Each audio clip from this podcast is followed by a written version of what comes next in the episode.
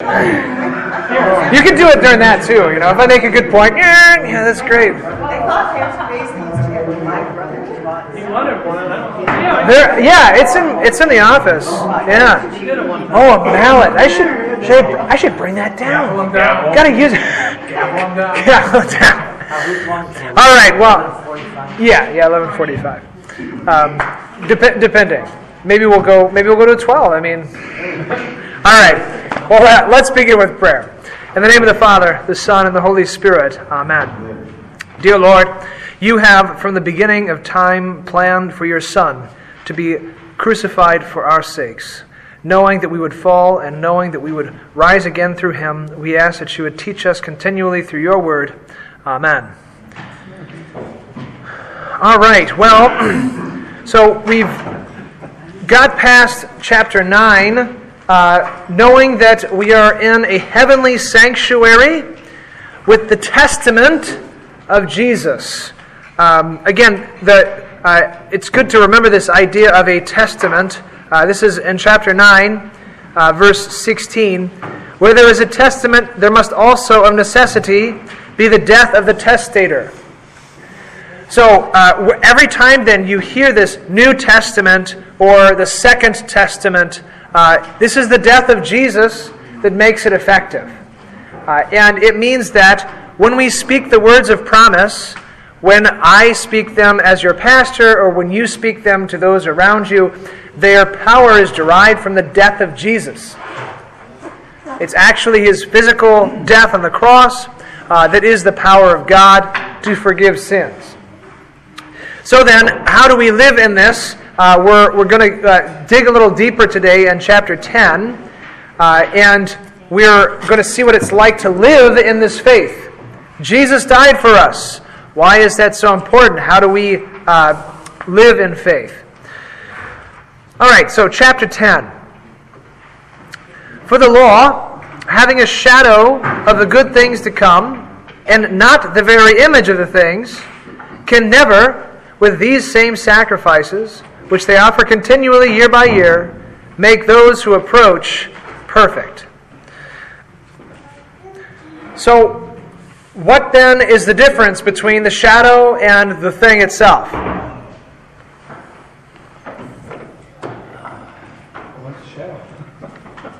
Right. Again, you know, uh, this is the well, kids love doing this, right? You know, they step on your shadow and, and, and they say, "Yeah, yeah, I crushed you," you know, but they didn't really, because why? One, one is physical and one is just a reflection. Well, one, well, I mean, yes, one is physical and one's the the reflection. Um, so if I if I do things like, for instance, you know, when you make the shadows on the wall, right? You know, everyone's done that. Um, I think, and if you haven't, you know, you should do it. Um, but uh, but if I smash the thing on the wall, why doesn't it hurt you? What? If I so if I'm making the bird or I'm making some dog, you know, on the wall, and you hit that on the wall, why doesn't it hurt you? It's not you. It's not you. And that is again, sometimes we overcomplicate the Bible. That's what he's saying. How can the shadow do the perfecting? No matter how many goats you sacrifice, it's not going to give you forgiveness. Because there were always a shadow.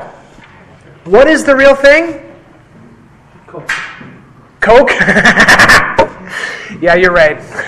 Pepsi's a shadow. No. Um, uh, What's the real thing? or Diet Coke? Is that, a, is that an attack on Diet Coke? No, okay. Jesus Um, Christ would be the real thing. Jesus is the real thing. That's right. Behold, the Lamb of God who takes away the sin of the world. So then, uh, what was the power of the shadows in the Old Testament? to show us the shape. That's right. They showed us who was coming. Uh, again, one of the best explanations. Well, I, I, might as well just read it. Why not? Um, so uh, this is in uh, 1 Peter chapter 1, if you'd like to look at it, but I'll read it for you. Um, Uh, hold on. Let me grab the verse. Um, okay, uh, verse 10. So 1 Peter chapter 1, verse 10. Of this salvation, the prophets have inquired and searched diligently, who prophesied of the grace that would come to you, searching what or what manner of time the Spirit of Christ, who was in them, was indicating when he testified beforehand the sufferings of Christ and the glories that would follow. So, what were the prophets doing in the Old Testament? They were searching diligently of the grace that would come to you. So they were searching for what who who were they searching for? Jesus the whole time. This is all the prophets. Um, to them it was revealed, so this is verse 12. To them, that is, so the prophets in the Old Testament, to them it was revealed. Not to themselves, but to us they were ministering the things which now have been reported to you. So they were not in their time seeing it happen because they were for our benefit, knowing that this is Jesus. They were pointing forwards. So we have a testament in, in the Old saying all the shadows, all the things you saw were pointing to Jesus. And so they did have the same faith as us. All the prophets believed Jesus based on the shadows. They saw them and they knew that's pointing to Jesus. But again, a shadow can't save you. Uh, shadow is not the thing itself. But now the thing itself has come, namely Jesus and his death. Okay, verse 2.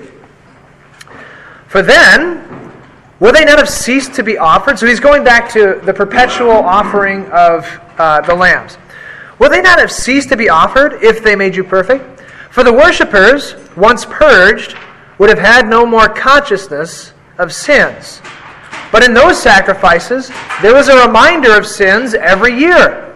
For it is not possible that the blood of bulls and goats could take away sins. Okay, so, none of the sacrifices in the Old Testament forgave sins. That's a strange thing. Why not? According to your statement, the law cannot make anyone perfect. Yes, right? The law can't make anyone perfect. That's part of it. And that's why Jesus had to be crucified, because he was the only perfect. So, if the law could make people perfect, would the blood of bulls and goats make them perfect? If, if the law. yeah, if the law could make them perfect. Then they wouldn't need. Can the blood of animals purge anyone from sin? No. No. Right? Uh, so, again, the, the reason why blood is being shed is why? Why were these bulls being sacrificed? Their throats were being slit. Why? To show what Christ would do when he got Yeah, to show Jesus. And why did Jesus come? take away our sins. To be sacrificed, to shed blood. Right? Um, so, going to the blood of bulls and goats, uh, you, you sort of got it. Why can't it make you holy? They're not good enough. They're not good enough. Well, go. That's that's that's a good response. Yeah, yeah, because because their blood isn't able to do that kind of thing. Um, only the sacrifice of Jesus is accepted as the actual punishment for our sins. So it wasn't the bull that was punished for our sins, although he's wrapped up in it as a shadow, but it's Jesus. And so, how then did they get forgiveness in the Old Testament? Yeah. Through the promise. That's it. And they look to who? Jesus. It's still Jesus. And, and again, this is why I love it, and I, I'll bring it up ad nauseum. But behold the Lamb of God! It's Jesus. It's always Him. It's always been Him. Um, the moment that he made the promise to Adam and Eve uh, by saying, uh, "A seed of a woman will crush your head, and he will bruise your heel." Right? okay, so it's always Jesus. His blood is the only one that cleanses. Um, although, what was again? What was the value then of the sacrifices? What was their purpose? Dinner afterwards. dinner. yeah, thanks, Bruce. Yeah, right. They had to eat. It enhanced their anticipation, yes. continued search. Yeah, it enhanced their anticipation. And uh, there's another obvious one. make atonement, sort? I mean, it, it had a purpose, right? Yeah. It, okay. Good. Good. Why did it have a purpose? Why were they doing it? God told them. To. Right. It's got value. God said it. But you're right. It, it was it was pointing to the atonement. Um, and God, of course, is teaching them through this that this blood is required. You do this so that you know a promise is coming. Um, and, and, your, and their faith in God was then their atonement. I'm just curious, uh, when you were talking about the, the blood cannot, uh, uh, perfect, uh, was it because the sacrifices that were made were just temporary up to that point, and then people as a rule would sin more, whereas Jesus' death on the cross uh, atoned for sins past, present, and future? I think, yeah, I think they're sort of getting at that here, where uh, there's sort sort of, okay, well, why do we keep on sacrificing? Because they, you know, They keep they keep on on sinning, right? Um, so, yeah, I think that's part of it. Yeah. Another nice aspect of the shadow too is that unless you're Peter Pan, it's always connected to the real thing. Yeah. So, you know, if, if you follow the shadow, you'd eventually get to the real thing. Yeah. And, and this is the great part. This is why Jesus rebukes the teachers, right? They should have known. They should have known Jesus is coming. And that's why in 1 Peter it's so valuable to have that 1 Peter uh, uh, where Peter says, they figured out that it was you. It was for your benefit. They were always looking forward to Jesus. The prophets did not have, uh, it wasn't that the, everything had been fulfilled in their time. Isaiah was pointing forward. Um, this is sort of a, a, debate in the scholarly world. You know, the, the, all the scholars, you know, say, "Oh well, uh, you know, it was fulfilled in their time. They didn't know that uh, that that it was, Jesus was coming. You know, because when Isaiah prophesied, it all happened during his time. Untrue, and the Bible says that, right? Isaiah knew a servant was coming who would save him and all of Israel, and that included the Gentiles, because Israel would be the children of the promise. So yeah, the sh- if you follow the shadow, and this is the great thing, if you really read the Old Testament, where will it land you?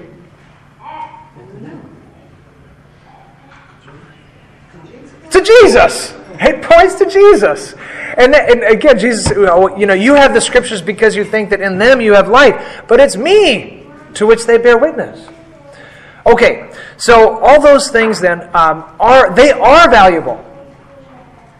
This is God's plan. This is how He unfolded it. So you can't just throw out the Old Testament. Yeah. Wasn't the, uh, the shedding of blood a constant reminder, reminder to the people that they That's right. Perfect, you know? Yep. So to keep that in front of them. Yes, right. That, that, that, that uh, the sacrifice was repeated because the final one hadn't come yet. So a reminder of, the, of their sin, but also of the promise to be fulfilled.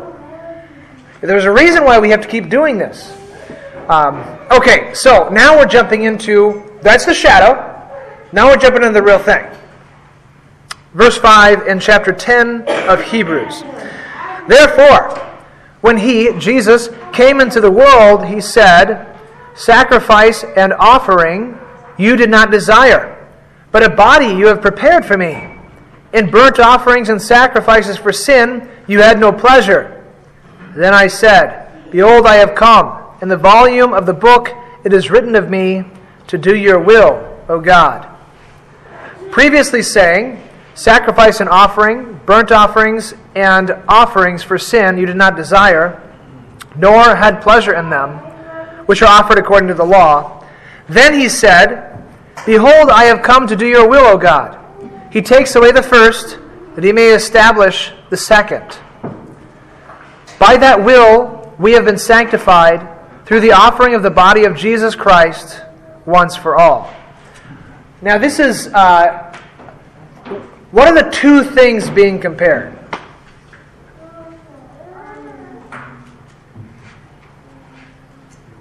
Maybe one by word. One is one is the works, right? The sacrifices, you know, and the um, what is it? Burnt offerings and sacrifices. One of, one of the works, right? Or the, the Old Testament law sacrifices. What's the other one? What's the other comparison?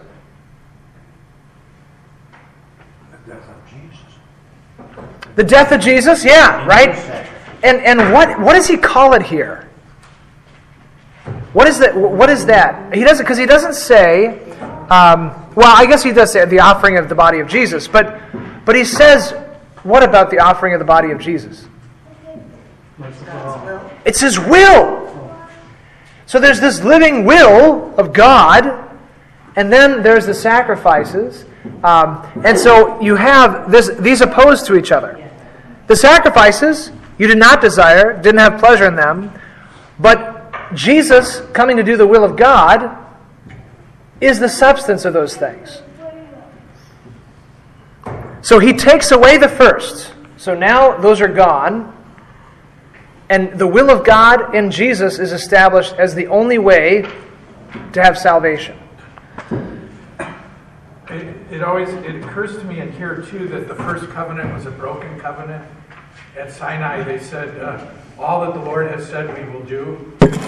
That's right. They didn't. And, and again, um, maybe I'm wrong in this, but God can't remove the first covenant until it's fulfilled. Yeah. And so, how does Israel fulfill God's covenant as they promised to do on Mount Sinai?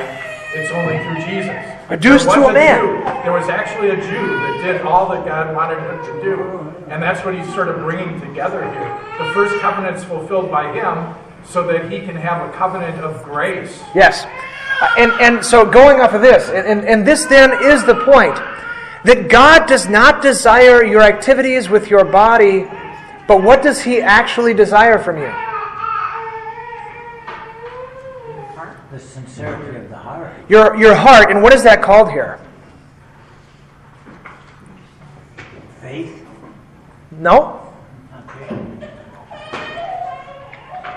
Your will. God desires your will. And what can we not give to God on our own? Our will. It is bound. We are bound in sin, and we cannot love God from our hearts. And that's why their activities did nothing for them. That wasn't what saved them. Only Jesus can follow these things in perfection. And so the only one who could have kept that first testament is Jesus. And that's why it all pointed to this one who was to come. And so the will of the Father is that we would love him from our hearts. And that we that our will would be his will. I, that's what we pray all the time. What do we pray? Thy will be done. There's the will. And so we don't want, so what do we not want to be done? I don't know. Aha! Right. And, and again, sometimes we say these so often and it becomes sort of a, okay, yeah. But, but do we really mean that? We really want only God's will to be done? Because it is a fearful thing to fall into the hands of the living God. Uh, because His will, although it's always good, may not be what we want. Because our wants aren't always what God wills. Because what do we have in us? Yeah, and, and the nature of sin is, in, is rebellion against God. So that, going back to this, this little section, 5 to 10, you have two things. You have outward actions, and then you have the inward heart. And we could not, by our outward actions, possibly make ourselves holy or make anyone else holy. No matter how many sacrifices we did, no matter how hard we tried, we were cut off. and we could not climb to God or turn ourselves towards God. Um, lots of times when we think of sin, we only think of sins that are outward. Um, but what is the greatest sin?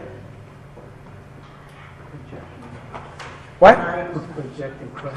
Rejecting Christ. Yeah. What's the first commandment? You shall have no other gods. But that one, we just sort of like put aside, you know. But murder, that's really bad. But the source of murder and the source of all these other things are what? Breaking God's will. Are the first commandment. Because if we wanted to do what God wanted, we would never murder anybody, nor would we commit adultery, nor would we do any of those things. So, to do God's will, that is the substance of things. But the great thing is, Jesus, in coming, shows us God's will in a different way. Uh, not just that he does it perfectly, and he does want that, but what else is his will? Jesus is perfect. Absolutely. Is that the only reason he came? So that he could show God what a perfect human being looked like? He wanted to be an example. Yes, yes, and, and he is. And so that's right, right? He is the perfect example. If we wish to be the perfect man, uh, and of course, man being general, um, but the perfect mankind is in Jesus. But if that's the only reason he came, why is that a problem for us? It doesn't help us. Because, okay, thanks, Jesus. That's a great picture. I still can't do it. So we also see in, in the will of God not only that he came and lived perfectly, but what was the purpose of that? For what? John 3.16. Yeah. For God so loved the world that he sent his only Son, that whoever believes in him would have eternal life. So that the perfect life that he lived was not for his sake. It, it is nothing to God to take on flesh and live perfectly. He is perfect. Whatever he takes on is perfect. But the point of it was that he could live perfectly, and then what does he do with his perfect righteous life? Yeah, so, so there's two things that happen, and we and lots of times we forget the first one.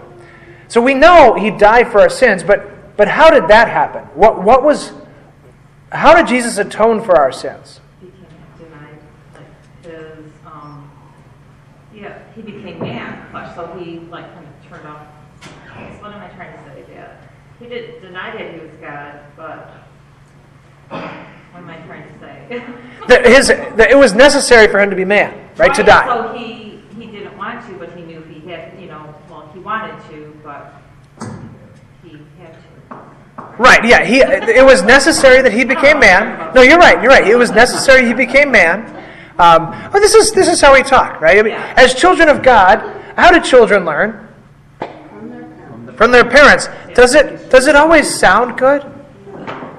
No, we, we're babbling, right? We, that, that's what we do. We, we, you know, so don't don't ever worry about that. You know, we, we, God wants us to stumble through these things and, and, and work on them. Um, so, uh, okay, so then going back to Jesus, he was perfect. He lived a perfect life, and yes, it was necessary he became man because that's that was he had to die. God can't die, right? Unless he's the God Man Jesus, right? But there's two things that happen. One is he took on all of our sin, and then God punished him for it. So then, why did he live perfectly? To us. Yes! Yes! So then that becomes our gift.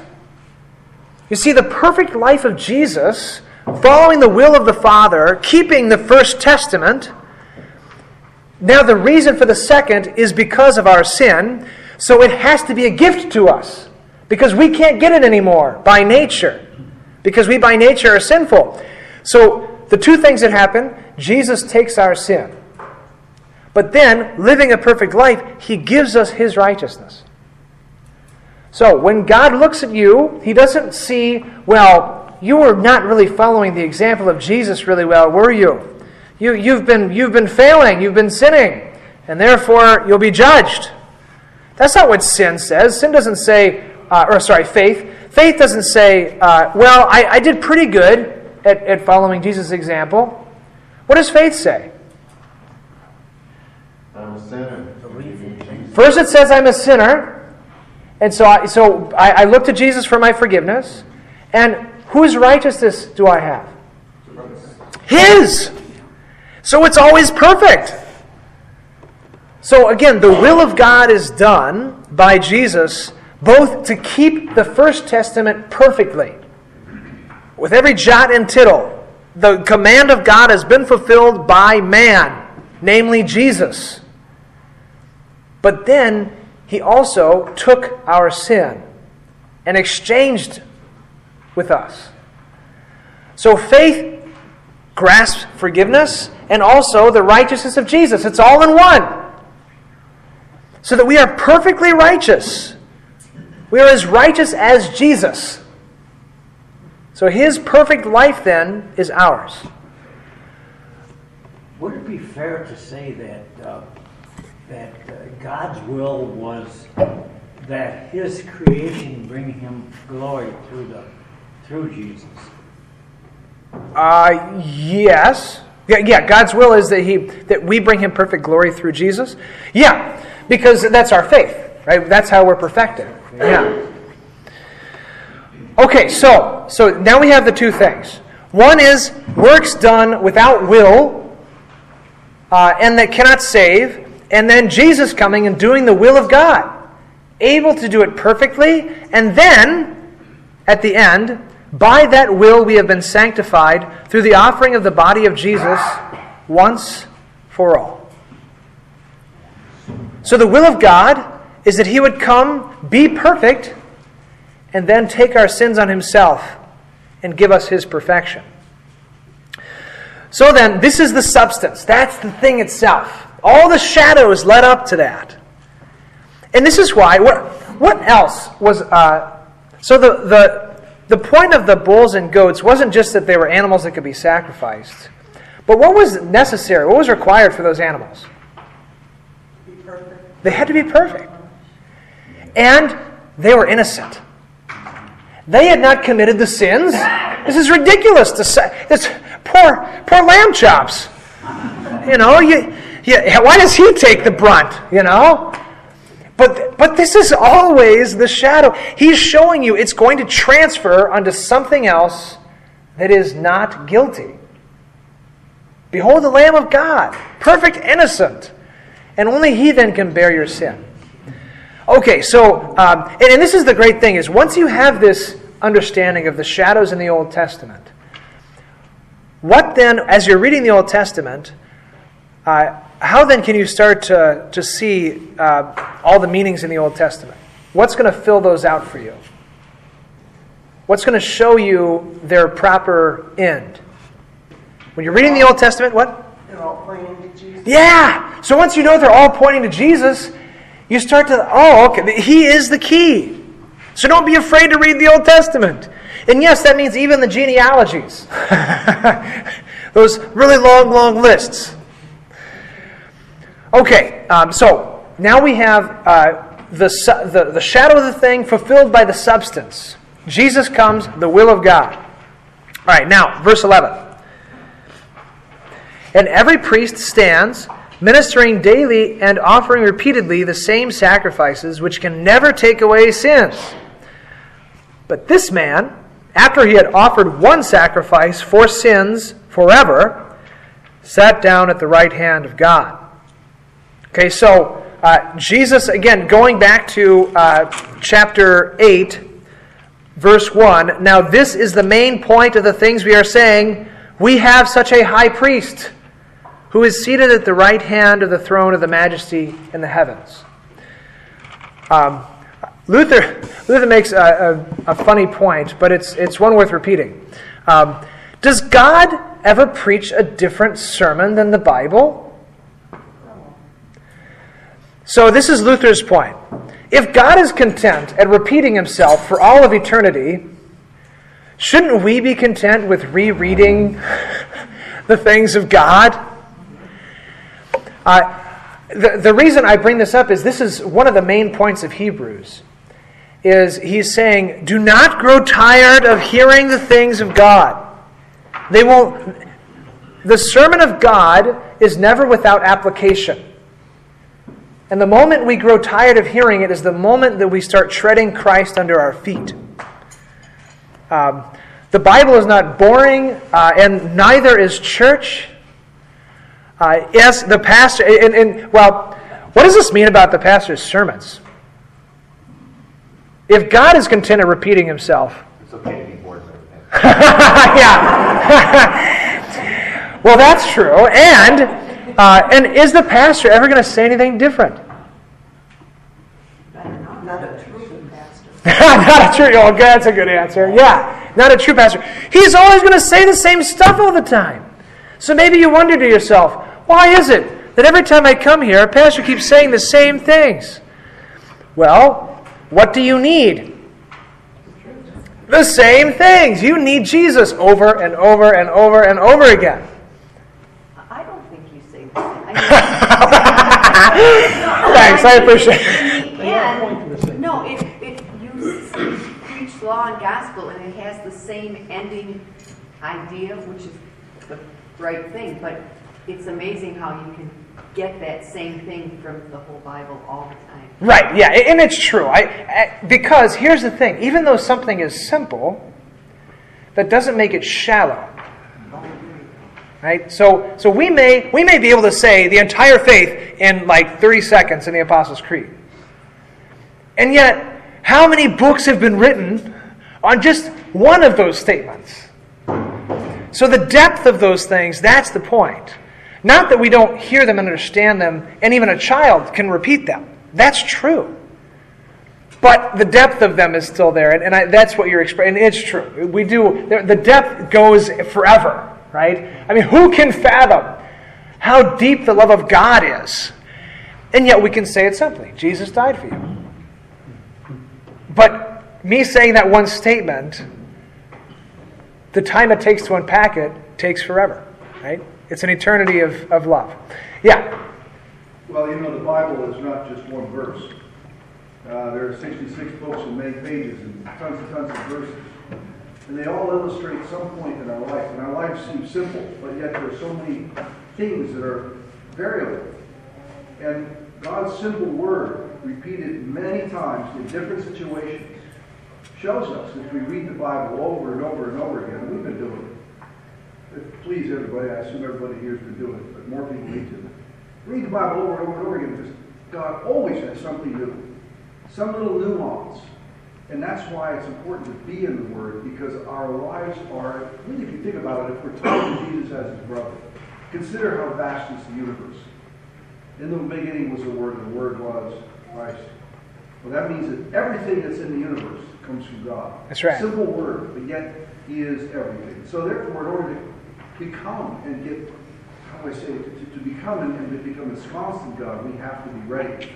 Because you know, when we get to heaven, things won't be done. You know, in the end, people will know things. Right now, we see through the glass dimly. That's right. That's right. And, it, and, and, and the difficulty is not God.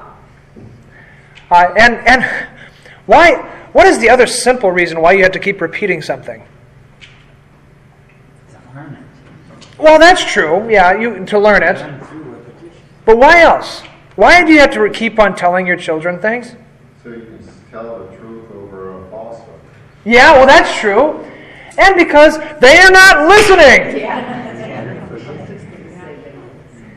And that then, too, it should remind us that we have to hear these things over and over because we are hard headed and hard hearted, and it takes God breaking our hearts and heads over and over and over again so that we can be saved.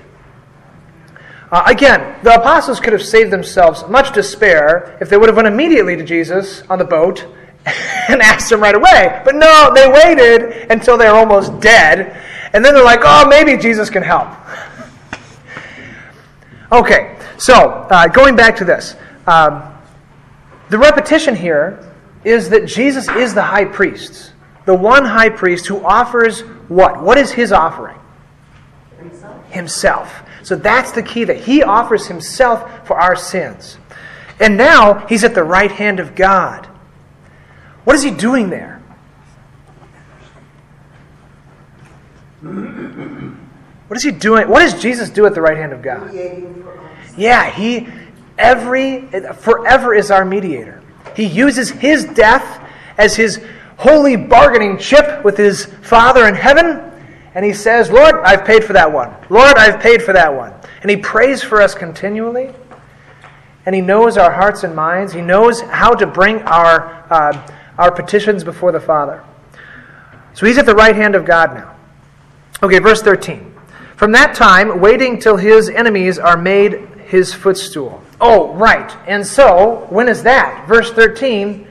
When will his enemies finally be made his footstool? Judge's resurrection. Yeah, the, well, the resurrection, right, of all. Right? That then is the day every knee will bow, everyone will recognize what we, by faith, recognize now.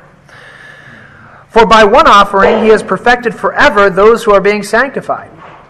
And the Holy Spirit also witnesses to us. For after he, for after he had said before, This is the covenant that I will make with them after those days, says the Lord. I will put my laws into their hearts, and in their minds I will write them. Then he adds, so he said this first, I will put my laws in their hearts. Then he adds, Their sins and their lawless deeds I will remember no more. Now, where there is remission of these, there is no longer an offering for sins. Okay, so there's two things. One, he's putting his law into our heart. We talked about that already. The will, we want to do God's will now. That's what faith does. It keeps the first commandment by a gift. We recognize God as God, and we have the righteousness of Jesus. But also that our sins are no more. So both of those things then are part of uh, what we what we have now in Jesus. Uh, this is the better writing. Uh, go ahead. But can we ever really know God's will? Uh, I mean, we can read the Bible and read the Bible, but His will is more, I think, than we can know. Uh, yes, in the sense that um, His ways are higher than our ways. Um, and his thoughts than our thoughts. So, so there, there is much truth to that. Um, but there are two uh, well, let's put it this way. What part of God's will do we know? Yeah. It's what he tells us. Yeah. Yes, well, this is the problem, right? So God has a revealed will. The things we see here, this is his revealed will. But he also has a will that we cannot always see. Now, to be fair, his revealed will tells us that all other parts of his will are shaped by this. They're shaped by Jesus. Um, but what part of God's will don't we see?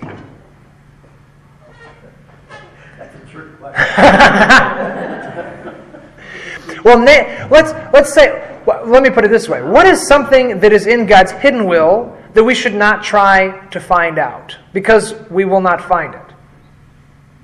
It's in his hidden will, you said. It's hidden. Right. There, there are some things we cannot pry into. What is what are what are some of those things? Come? When he's going to come again. That's a great one, right? He tells us you're not going to know. Yeah, that's a great one. Uh, What else? He doesn't tell us not to look into it. Oh well, I. We're supposed to know the signs. Well, well, so there's again. These are the two sides, right? So let me. Maybe it'd be better if I if I look here at uh, at Romans. Um, so there's a part of God's will that we simply don't know. Um, is it is it eleven or ten? I'm trying to think when Paul says. Version of the Jews is Romans 11. Yeah, but when he says, uh, "Who are you, a man, to talk back to God?" 10. That's ten. Okay. I knew I was on the right track here. Or, or no, that's 9, isn't it, on election? Yeah. Nine.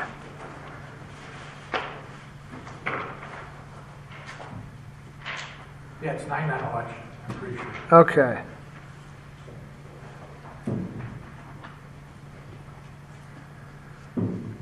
About two thirds. You don't know the verse, Pastor? Thanks, Judy. Pastor Barth would have known. I, I, I kn- give me time.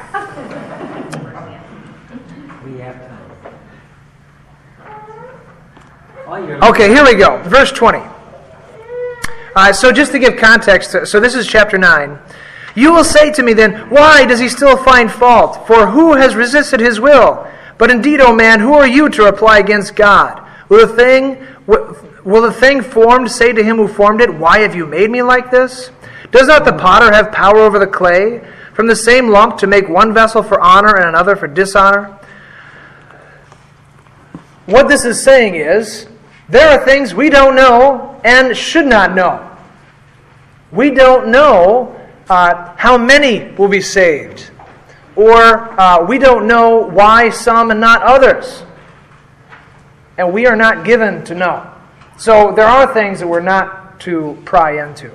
Uh, and if we do, we will find ourselves in perilous ground because God does not desire us to know it. Um, however, there are things that we should go into, and that is the revealed will of God.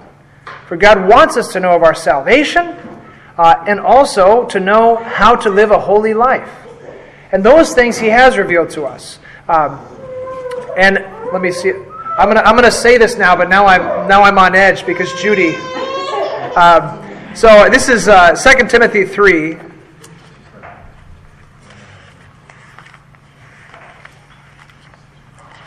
And I don't know the verse, but I know it's there. Um,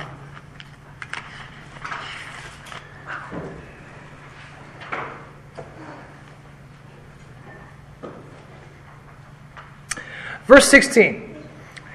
This is what Scripture is for, and this is what we can know. And, and God, again, if you want to know what part of God's will He wants you to know, what should you consult? God's Word, right? Ask Him about it. This is what He says um, All Scripture is given by inspiration of God and is profitable for doctrine, for reproof, for correction, for instruction in righteousness, that the man of God may be complete, thoroughly equipped for every good work. And there it is. Um, and, oh, and just above that, in verse 15, uh, you have known the Holy Scriptures, which are able to make you wise for salvation through faith which is in Christ Jesus. So, going to the will of God, this is His will in the Scriptures. And He wishes to show us this. But there are things which we do not know, which are in His providence. Why do some people get sick? Why doesn't God tell us when we will die? There's lots of things that we cannot know, and we're not given to know. So, God's revealed will is very clear and in His scriptures. But again, it does form the rest of how we see God. Because the things that He chooses not to reveal to us are still the same God. The one who loves us and gave His Son for us is the one who controls all things. And even when He does not tell us, we know that all things work for our good. And He does say that. He works all things for our good. Um, so again, there's a hidden and a revealed will of God. This is in His revealed will. Um, so that's a good question, Judy. And again, that topic is you know a million miles long and deep. Uh, you know, so we can't dig much more today. But I hope that answered some of it. So, yeah. Wasn't this how everything got started in the first place? Adam and Eve to know the mind of God. Yeah, oh, that's great. Yeah. What did they want to do? They wanted to be like God, knowing good and evil. And instead of uh, asking God to reveal it to them, what did they do? They took it for themselves, right? This is, the, yeah, that's it. This is what sin does. It tries to pry apart the mind of God. But He is God and we are not. And He knows things we do not. I heard yesterday uh, this question posed why did God martyr his own brother James, yet save Peter? Allow Peter to get out of prison. Nobody knows. Because He loved them. And that is all. That's Again, and, and this is the, but, but notice too how much it spares us from. Because again, God in His goodness is doing these things. And it is only when we start to presume that we are better in our goodness than God that we start to have a problem with this. Again, that's why Paul goes to oh, should the pot tell the potter, Why have you made me like this? I mean, sometimes you don't think of these images, but it's pretty hilarious. Right? I mean, think of, you know, does any of you work with stuff like art or anything like that? Could you, could you imagine your picture being like, hey, I didn't like that? You'd be like, hey, I, I'm the creator here, not you. And then, of course, if it kept talking, you know, and rebelling, you'd just, be, okay, fine. You, you want to see what you're really worth here? Fire, right? so, again, th- this is something that uh, we don't like because our sin rebels against it. God is God, and we are not. His will is higher and better and holier. Um, and that will always be a problem for us until we're dead. so, okay. Um, going back to this, uh, verse 19. So now we know the will of God. Oh, and again, we, we learn something of the Holy Spirit in verse 15. Where does he put God's word?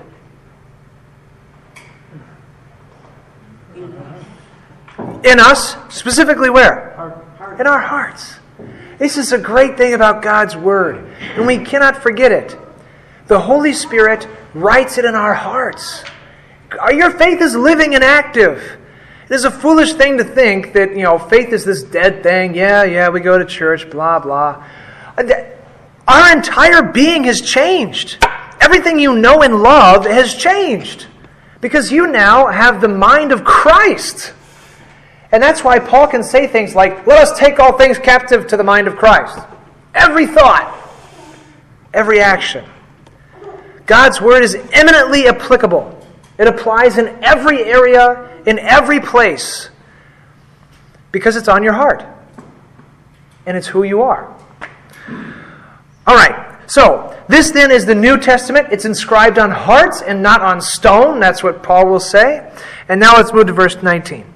Therefore, brethren, having boldness to enter the holiest by the blood of Jesus, by a new and living way which he consecrated for us through the veil that is his flesh. Okay. Um, where does he talk about this way before? He says, A new and living way has been opened. When did he talk about this way last in the, in the, um, in Hebrews?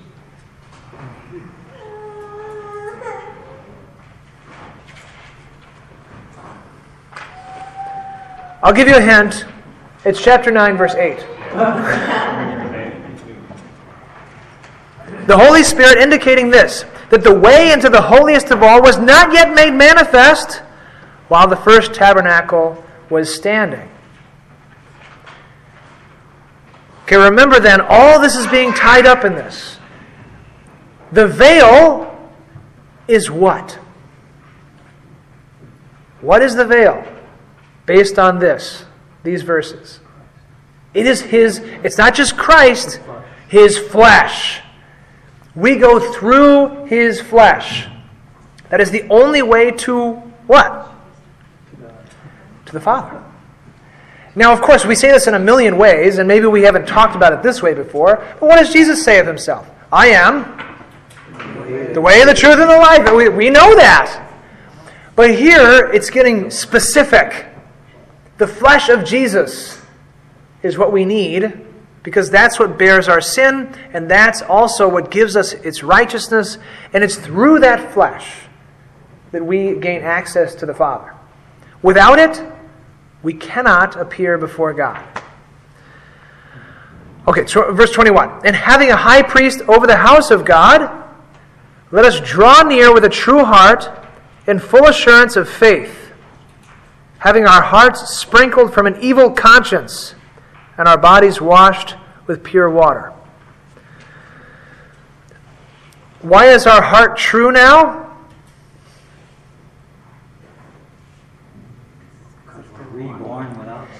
Yeah, well, we, we talked about what does the Holy Spirit do to us? Puts the word in. Yeah, right? Our heart is true. The Holy Spirit has inscribed the law into our hearts, namely that we love God now because Jesus gives it to us as a gift. And we also have assurance in faith. So, so what is the nature of faith? What is it like? It's a gift, yes. From the Holy Spirit. But what does it act like? What does it look like? It looks like a, a little child that believes in his father. Yeah, it looks like little kids, right? Little ones know this. Again, it's, it's better than us because uh, uh, when you get older, you get all cynical, right? And jaded. No one, uh, don't trust anyone, which, again, there's some truth to that. Um, but we can trust our Father, our Heavenly Father. And so faith is the assurance. It's truly having full confidence and boldness. I mean, look at the way he's talking here. In verse 19, having boldness to enter the holiest by the blood of Jesus. To be bold in doing that? Now, how do you do that? What, what does that look like in your everyday life? To enter the holiest. What is that?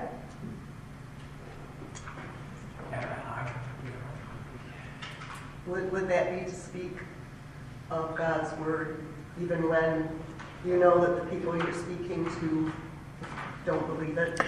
Well, okay, so that's a different kind of boldness, but I think that's true.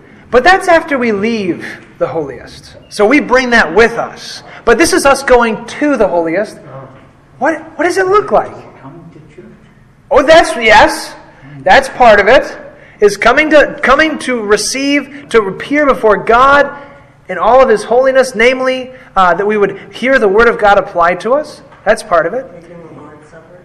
Uh, taking the Lord's Supper, yeah, we appear before the throne of God boldly. We would actually eat and drink Jesus. Yes? Sincere. You what? Casting aside your doubts and Yes? Yes? And I, it's, it's, it's simpler too. It's prayer as well. We appear before God. We go and ask Him. We, our access to God is that we are, that's what faith does. It's, it keeps on talking, it keeps on appearing before God. Now, of course, th- those things are right too. To, to come to the divine service, you appear before God and you can actually go and receive His gifts without dying. And, and that's part of it as well. So all of that is wrapped up in this. Uh, faith, then, is true worship of God because it holds on to Him. It, it dwells before Him in the flesh of Jesus, through the flesh of Jesus. Yeah. it's not really a question. Oh, Oh, you were. You. I'm sorry. I'm just, I was just thinking, it looks like dependency when you were asking what does it look like? Yeah. The child depends on his parents for everything. We depend on Jesus for everything. Yeah. Yeah. Whether we ask for it in prayer or not, and we should, Jesus still knows what we need. That's right. That's right. But but we can be confident when we approach our heavenly Father. We can go to Him with all things. Yeah. And, and this assurance is, is in the wake of reasons to fear. Um, Yeah. as, as sinners. And again, this, this verse 22 is important to us in our liturgy because let, let us draw near with a true heart and confess our sins. It starts out in exactly the same way and leaning upon the same confidence that we can confess our sins unto Him. It, it always strikes me in the psalm uh, as puzzling at first, but maybe not so. Um, but there is forgiveness with thee that thou mayest be feared. You know, the, the, uh, the, the fact that we fear God because He's forgiveness means that we as sinners can fearfully come because there is reason in us that He should reject us. But in the assurance of faith, we can come in that fear of God because of our sins. And, and as children, receive the washing in- in our baptism and in the forgiveness of sins. But what's the alternative if God were not forgiving? He would not be feared, but hated That's right. and rejected. And that's how his enemies treat him. So Right. this, this exhortation to have assurance, we should understand it, is that there's also reason for us to fear. And that we need something to come into his presence without that fear, namely Jesus Christ. Right, right. Yeah, and, and that's this whole context. Right? That, that all of these things, the blood of bulls, but now the blood of Christ, is necessary for us to appear before God. Um, we'll finish this little section. Uh, verse 23. Um, oh, and, and I'm sorry. Having our hearts sprinkled from an evil conscience, so we have a good conscience now. Uh, an evil conscience is one that continually condemns you. Um, but now we have a good conscience, uh, one that does not condemn us anymore, but knows it's innocent in Jesus. And our bodies washed with pure water, course, with baptism. Um, verse 23 Let us hold fast the confession of our hope without wavering, for he who promised is faithful. Okay, now, again, the, the nature of our confession is that it is a hope. And not one that's not coming, but just like, um, let's see, what, what is a hope you know is going to happen, but you just have to wait for it? Maybe, maybe uh, going back to children, uh, they, they know. The. Well, Never gonna happen. Only Yeah. of great faith. but, but, but maybe um, the, the coming of Christmas, right? Uh, so we know it's going to happen. It's coming soon. Uh, we know what's going to happen. It's coming soon. December 25th will arrive, barring Jesus coming back again. And yet, you know, there's a lot of anticipation. Um, so again, this is a, knowing something's going to happen, and yet it's a hope because it's not here yet. We know the resurrection is going to happen. But right now it's a hope, not, not in the same way we hope for the Lions to win, which is not going to happen, um, but, uh, but in the way that we, we, we hope and look forward to uh, the coming of spring. Right? It's going to happen, uh, and we're just waiting. Right? Um, and it's a promise by one who is faithful. Okay, uh, verse 24. And let us consider one another in order to stir up love and good works. And this then is one of the keys for us in our time. Uh, and I, I'll end with it now, but we'll, we'll pick back up on it because it's, it's the key for us today. Not forsaking the assembling of ourselves together, as is the manner of some, but exhorting one another, and so much the more as you see the day approaching. We cannot stop meeting together. Uh, the internet does not work. We must meet. We must assemble. We must have one another. Um, and not because I said so, but it says this in the Bible. And you notice that this is echoed when Jesus says, Where two or three are sitting in separate houses uh, looking at one another. It's not what he said. And we can only, and, and again, this is not a judgment in the sense that, well, you know, we, di- we do things all the time as sinners when we're trying to figure something out. Uh, that doesn't make them right, it just makes us sinners. Um, but as we are tested and tried in these things, we want certainty. And the certainty is when we are gathered together because Jesus says so. Um, so we're, we're going to explore this a little more next time of what it means. We, we know the Word of God. We know, you know, but, but here it, it's not disembodied. It is with us, gathered in one place and receiving these gifts. And all so that we can exhort one another as the day approaches. Um, so we'll, we'll pick up on this next time. Uh, I think it's, again, you know, a huge discussion for our day and worthy of our time. Uh, so I don't want to short circuit it. But, um, but yeah, let's, uh, let's end with prayer. And any other uh, questions or concerns before we close? Okay, we'll, we'll uh, keep, keep this in your mind for next time and bring your questions with you and we'll address them. In the name of the Father, the Son, and the Holy Spirit, Amen. Dear Heavenly Father, we ask that you would help us to hold fast your word. As you have promised us, we have come to you with confidence because of your Son Jesus. We come through his flesh, which is sacrificed for us, and by our true hearts, we come to you asking for your help and aid, especially in our time of need. Make us strong in faith, that we might always be joyful in Jesus. Amen. By the way, did you get my note or my